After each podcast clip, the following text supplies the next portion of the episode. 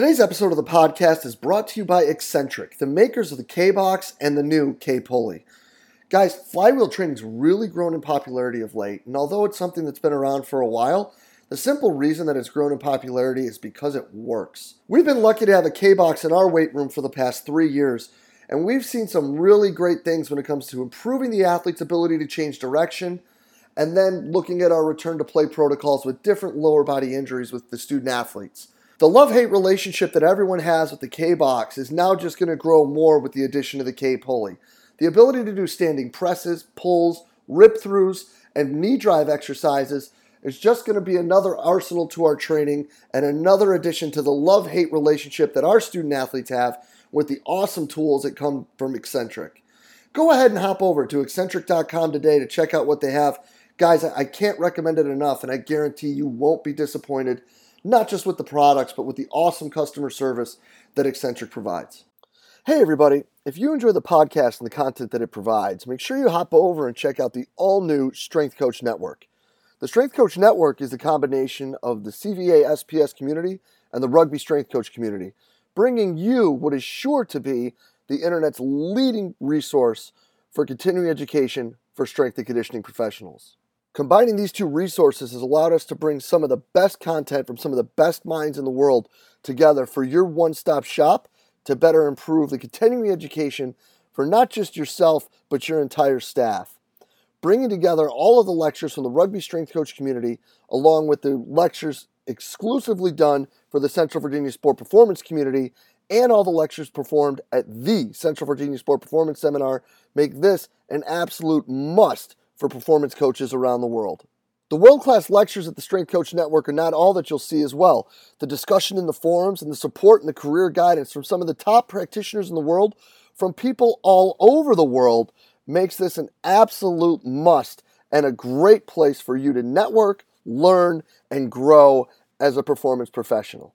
So hop on over to strengthcoachnetwork.com and use the code CVASPS, that's C V A S P S, to get your 48 hour trial for only a dollar. We're sure you're going to find great value in the Strength Coach Network and are really excited to have you involved. So hop on over to strengthcoachnetwork.com and use the code CVASPS to check it out today. Hello and welcome to the podcast. Today, guys, I have an absolutely killer talk with your Orlando Magic's Dave Tenney. you know, after a real quick intro, guys, Dave dives right into it, talking about the new position he has. Well, it's year two, but it's a newer position down in Orlando. You know, and the things that he has learned after that first year and how some things from Seattle have really done well coming with him and, and how he's he's kind of looked back and had to re-evolve his thinking a bit. That, uh, then we get into you know the increased number of games and, and the great amount of travel, how that impacts what they're looking at and, and drives discussions and decisions. You know, and then we get into discussing, you know, the culture of the sport, the different types of athletes, and then the similarities across the board when you're talking about soccer players and basketball players and how this has really helped mold how they handle their guys on a daily basis.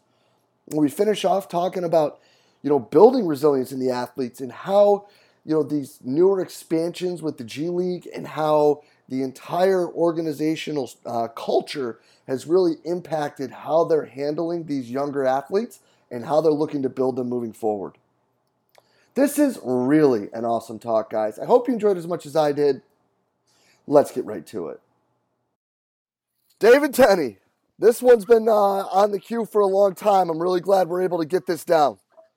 I appreciate you uh, having me on. It's my first time on, I think. Yeah, yeah, and I'm really excited about this because uh, as a guy who grew up playing soccer and a guy who now has the luxury of of working in, in basketball, you're you're kind of a guy that, that I love to hear talk about things and read things about what you're doing. So for the three quarters of a human being listen to this that don't know who you are, let's give them the Spark Notes version of uh, where you're at, what you're doing, and how you got there. Okay. Um, I am currently the high performance director for the Orlando Magic in the NBA.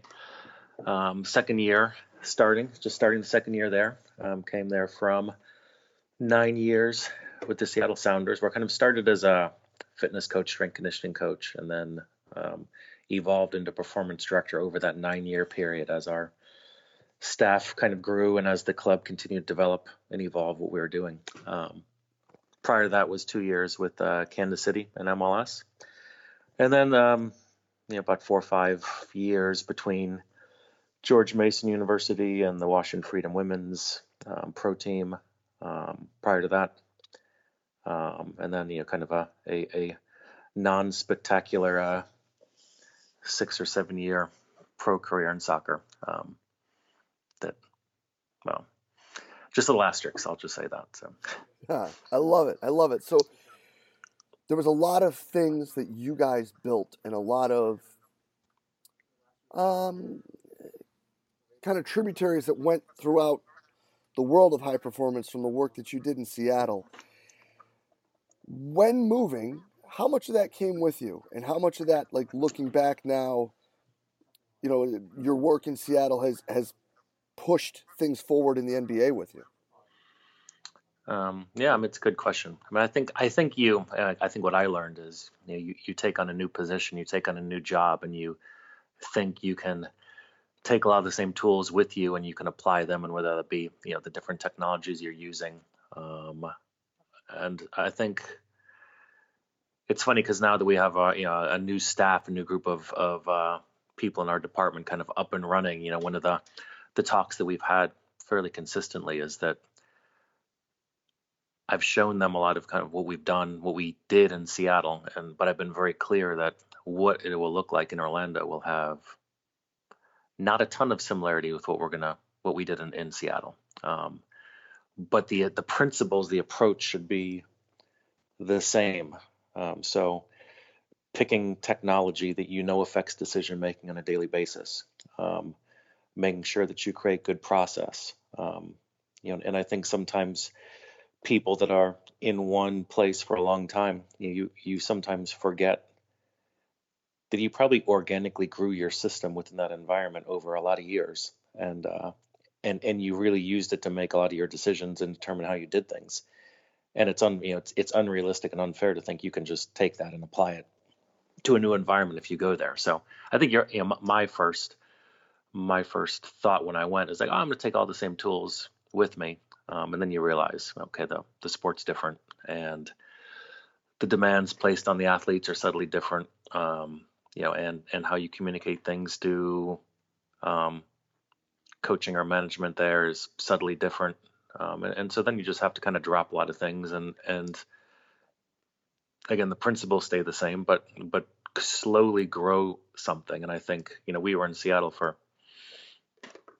nine years, and we built up a you know, uh, what I considered a really, really comprehensive, good system. Um, and and I think we're you know, now starting year two in Orlando, and it's gonna and it's gonna be the same process, but um, it's about starting out really basic, and then kind of every year adding one more layer of complexity to what you do um, to help build that that system.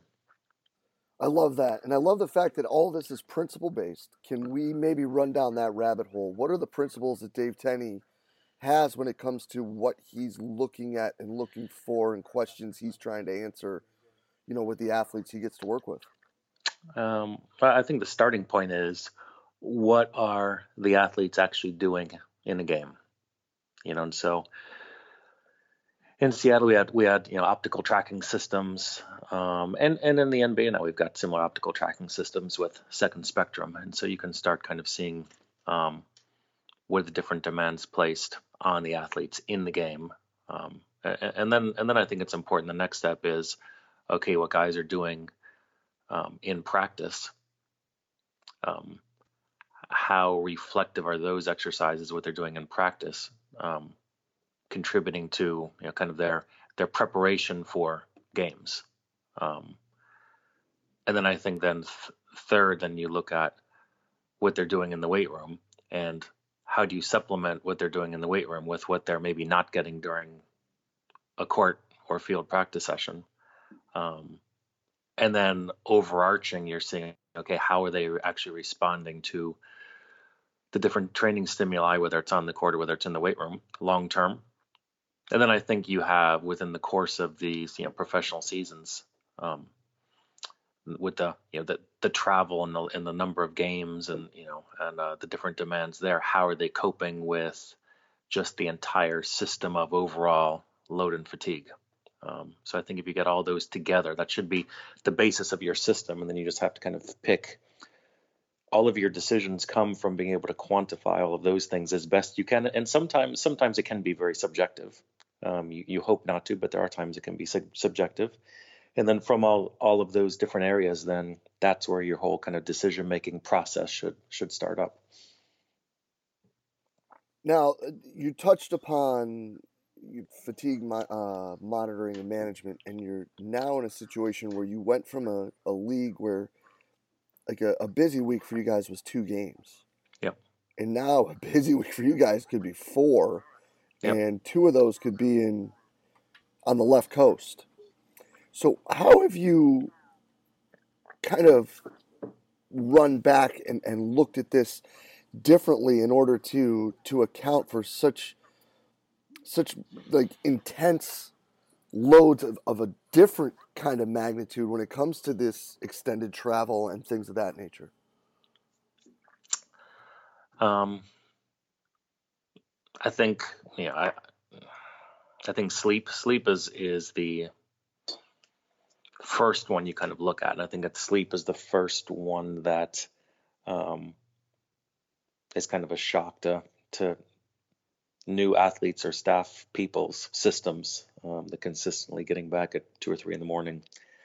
Um, and, and we always adjust practice time if we get back late. Um, you know, for instance, I mean, last night we got back at two in the morning and we don't meet today till 4 p.m. So um, I think prioritizing sleep is important, but then you know you we have to make sure that the athletes are sleeping, um, and and if they are not able to sleep, and, and, and for the most part, I think most of the guys give us you know, really good feedback um, from a wellness standpoint of how well they're sleeping. Um, you know, we have to look into who has issues, and you know, do certain athletes need melatonin supplementation, for example. Um, so uh, yeah, I, what I find is probably the demands of each game are less. I mean, let's be honest. If uh, you're playing two games in seven days is a really heavy demand in soccer, whereas you know two to two games in seven days in an NBA schedule from just purely from a on-court physical load is not not the same level. Um, they're not kind of full out max efforts um, within a 48 minute basketball game as they are within a 90 minute soccer game. So it's really kind of this. I, I think your viewpoint changes. It's kind of this slow drip of kind of looking at who's not coping with a you know a four day, a seven day, an eight day, a 21 day period so well, and you you kind of have to f- figure out how you're going to break up the kind of periods of time and determine who's not coping with those certain periods of time. And then, how then, with that discussion, has that changed? Because you're now looking at a different athlete, like completely, when it comes to demographics. And I mean, uh, there's a bunch of guys out in Seattle who English wasn't even their first language. Yeah. So, yeah. how does like the culture of the two sports now play into that and impact? This entire driving force that you guys are trying to build? Yeah, I mean, I, I don't know if it's the culture of the athlete that should dictate everything, or if it's more um, the nature of the the sport and the schedule. Um,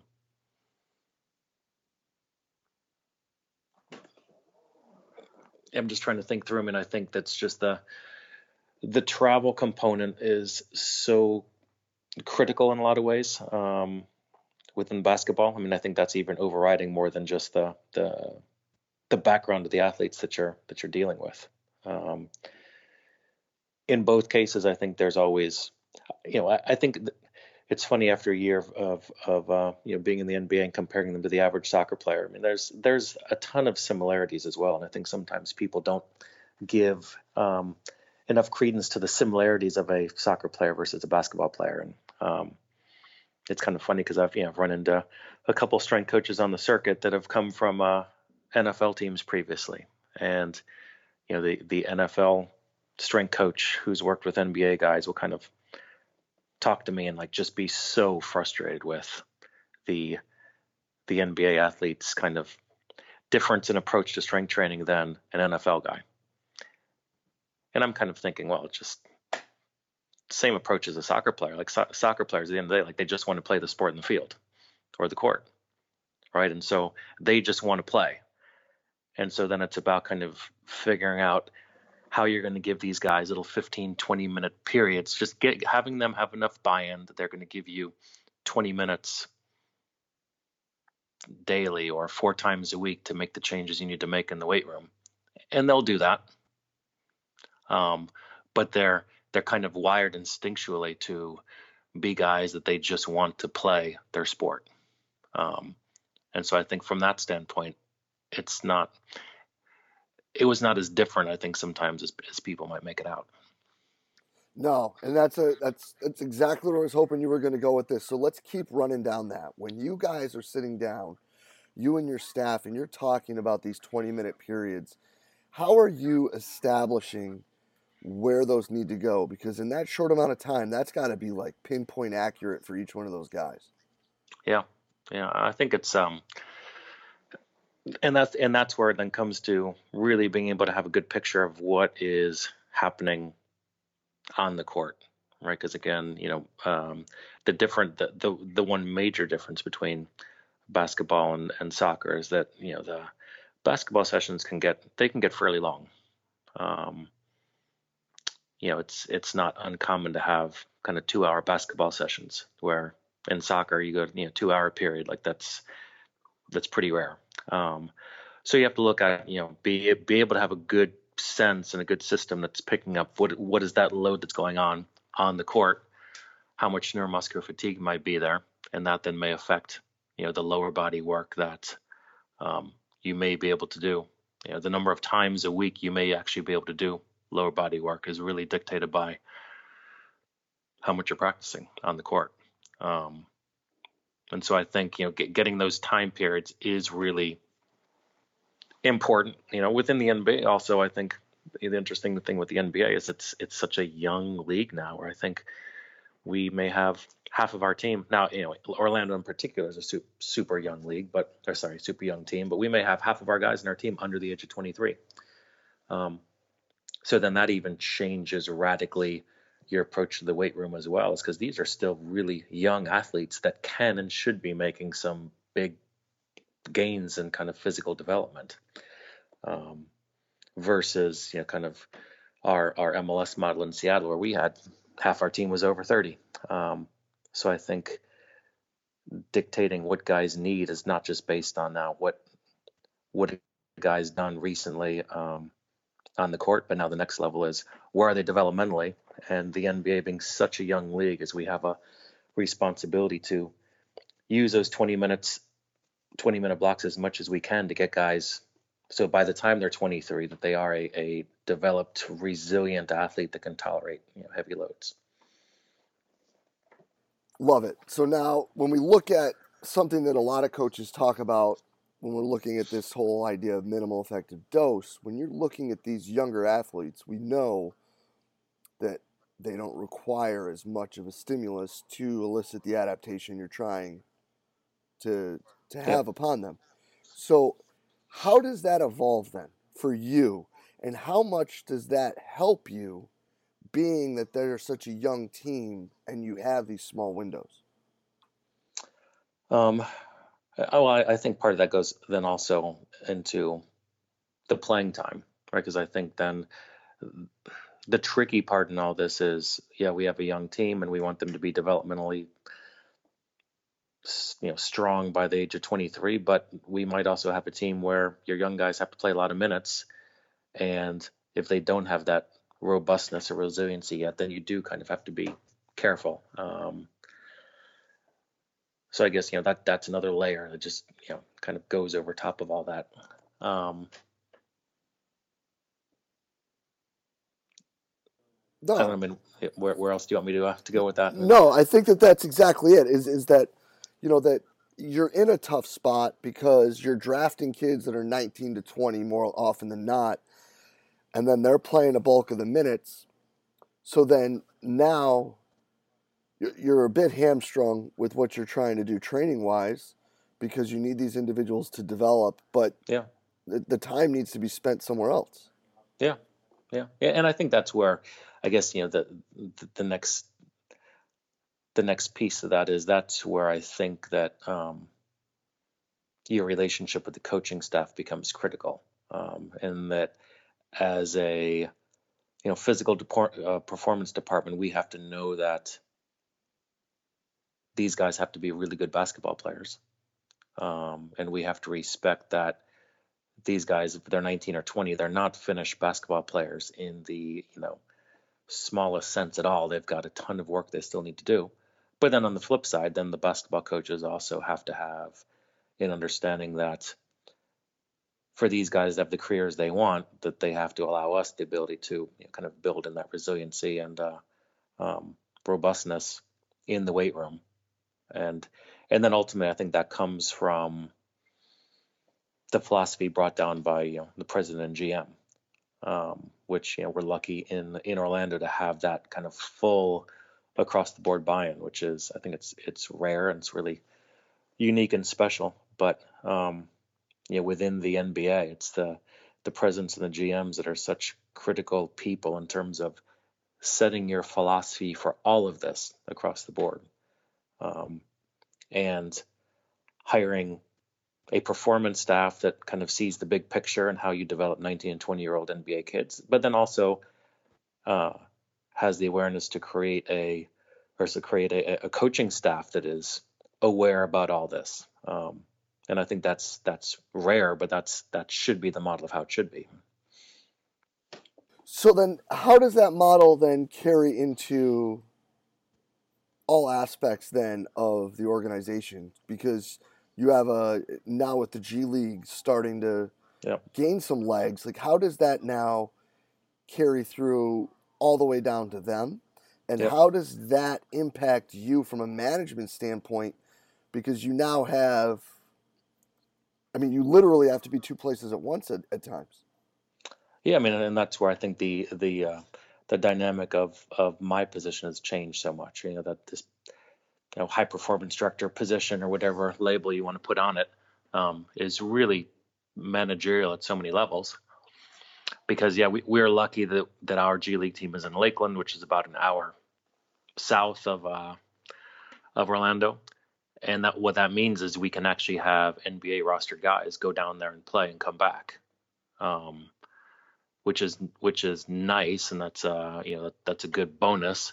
But then we also have to make sure that what they're doing is you know that we're tracking what they're doing um, and that you know their staff members that are also part of my staff so we have a you know a head head athletic trainer head strength coach and then a, a performance um, intern that are also part of our staff here um, that spend a lot of time with us um, through the entire off season so that we're again we're all philosoph- you know, philosophically aligned but then we have a system that's up there where actually like kind of tracking subjective notes and you know programs completed and you know and, and those types of things on a on a software platform that we know exactly what everyone is doing across the board. I love it. Now when they're doing that though, again it's it's back to them pounding more on the court and yep. more time playing, which of course obviously is important. Uh, but when you're talking about building this resilience, and you're talking about building, you know, these other physical qualities, are there are there times where where you're looking at this and saying, I get what you're saying. What are your thoughts on maybe not this week for player X as opposed to player Y? Um, yeah, I mean, I think those are all those are all conversations we we can have. Um, I found that that's not that hasn't been the case that often where we would hold a guy typically typically what happens is that your you know your athletes kind of in the bottom of the of the roster of the NBA are probably not getting enough minutes. So there's not that many times where we feel like there'd kind of be some some fatigue element where we would not want to send a guy down to the G League to get minutes.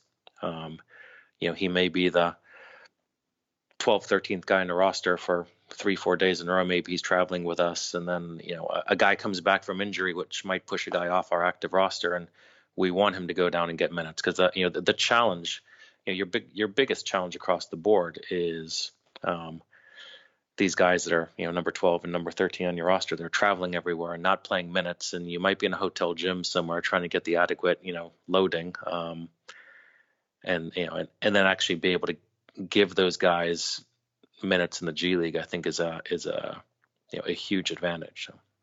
Well, that and having an actual facility on site where they can yep. perform the training you actually would want them to do. Yeah, and, and I think what's going to happen down the road is that uh, again, the, how teams are using the G League is is really one of the fastest evolving areas in the NBA.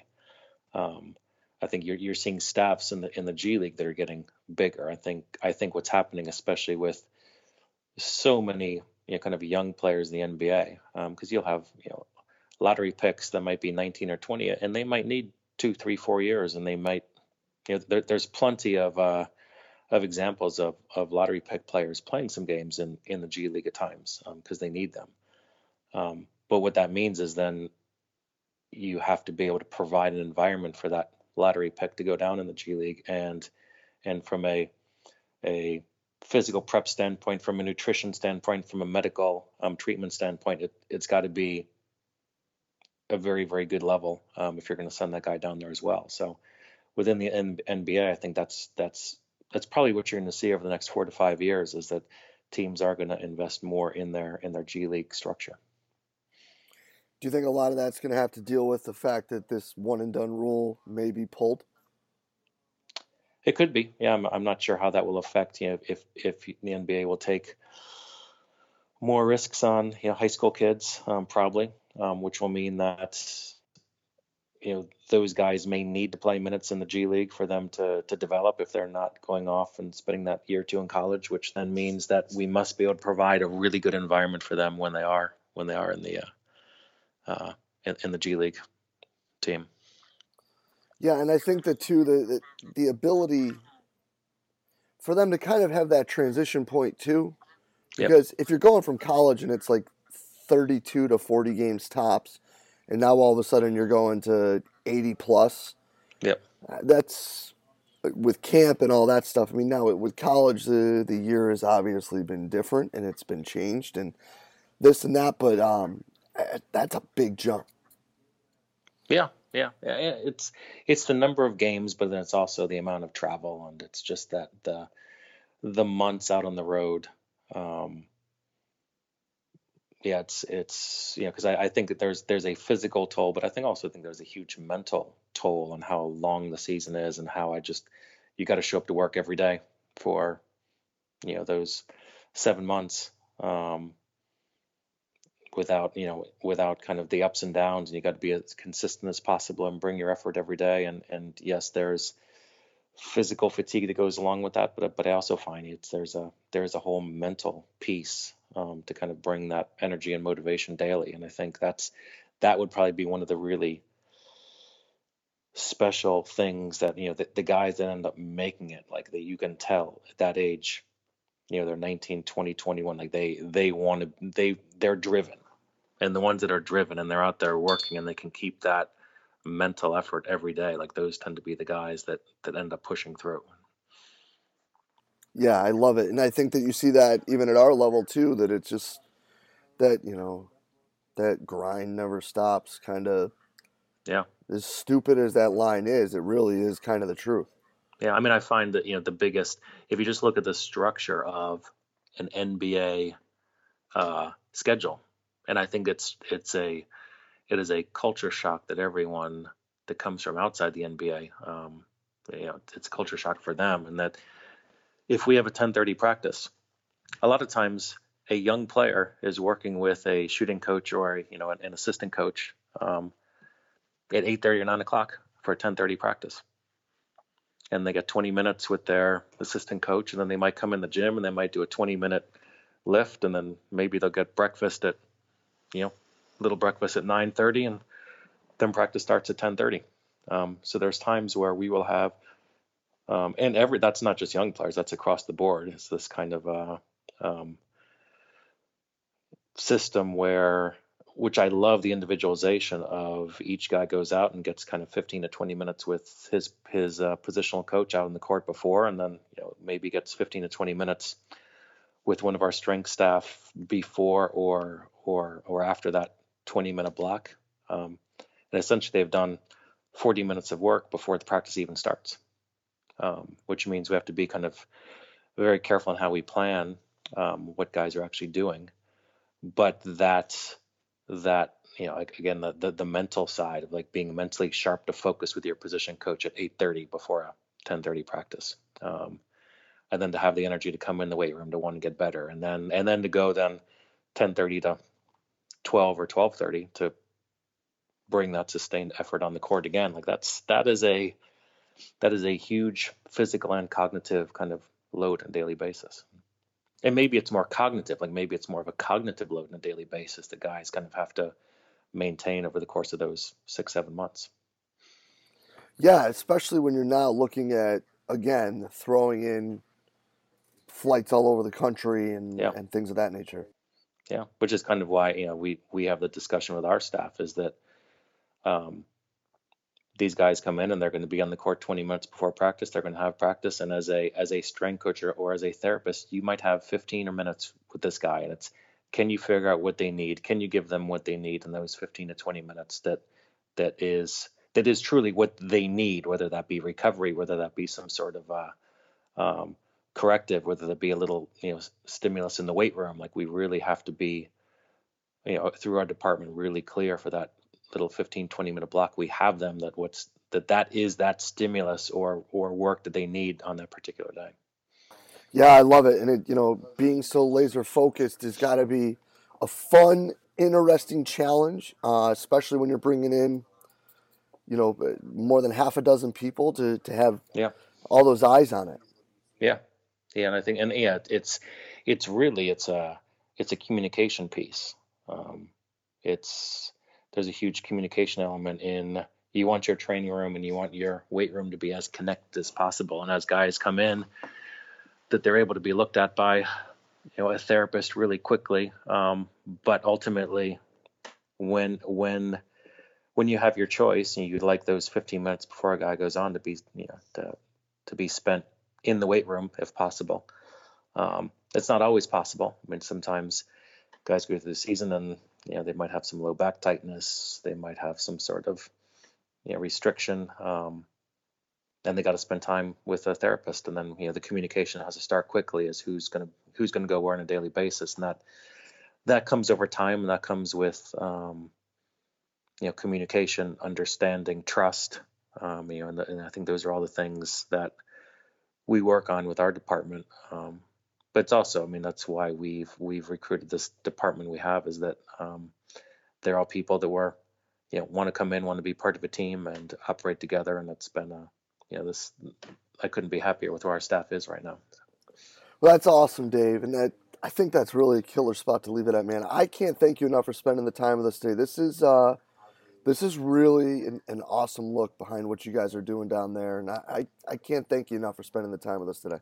Well, thank you. I appreciate appreciate having me on, Jay. Um, happy to finally make it on after uh, listening for so many years. Well, I appreciate that, buddy. Well, uh, thank you so much for your time. All the best this season too, man. The, I hope you guys, uh, you know, hope the kids stay safe and stay healthy and yeah, you know, it's good. It's fun. I mean, I think that you know the it, it's it's a long term it's a long term project. So no, no doubt. Um, it's a, it's an exciting time with the with all the young guys that are coming in the league. So but listen, man, I got to get you out here on this, and uh, and then I'll let you go. Shout out Big Willie Styles. Um, got to make sure that we get our man in here real quick because uh, I know that as soon as I tell him we spoke, he's gonna be he's gonna be downloading all the episodes oh, to find yeah. this. Oh yeah, all right. How's he doing with his uh, kettlebell swings? Dude, he's he's loving life. He's he's, yeah, he's the best. What else could you say other than the kid's the best? I love him. I love he's he has the energy and enthusiasm that uh, is extremely rare. So. Oh, hundred percent. Well, Dave, thank you so much, my friend. We'll be in touch real soon. Okay, thanks. Talk later, Jay. Yes, sir. Okay, bye. And a huge thanks to Orlando's Dave Tenney for spending the time with us today. Guys, there's not much more you can ask from, from Dave when it comes to open, honest, candid sharing.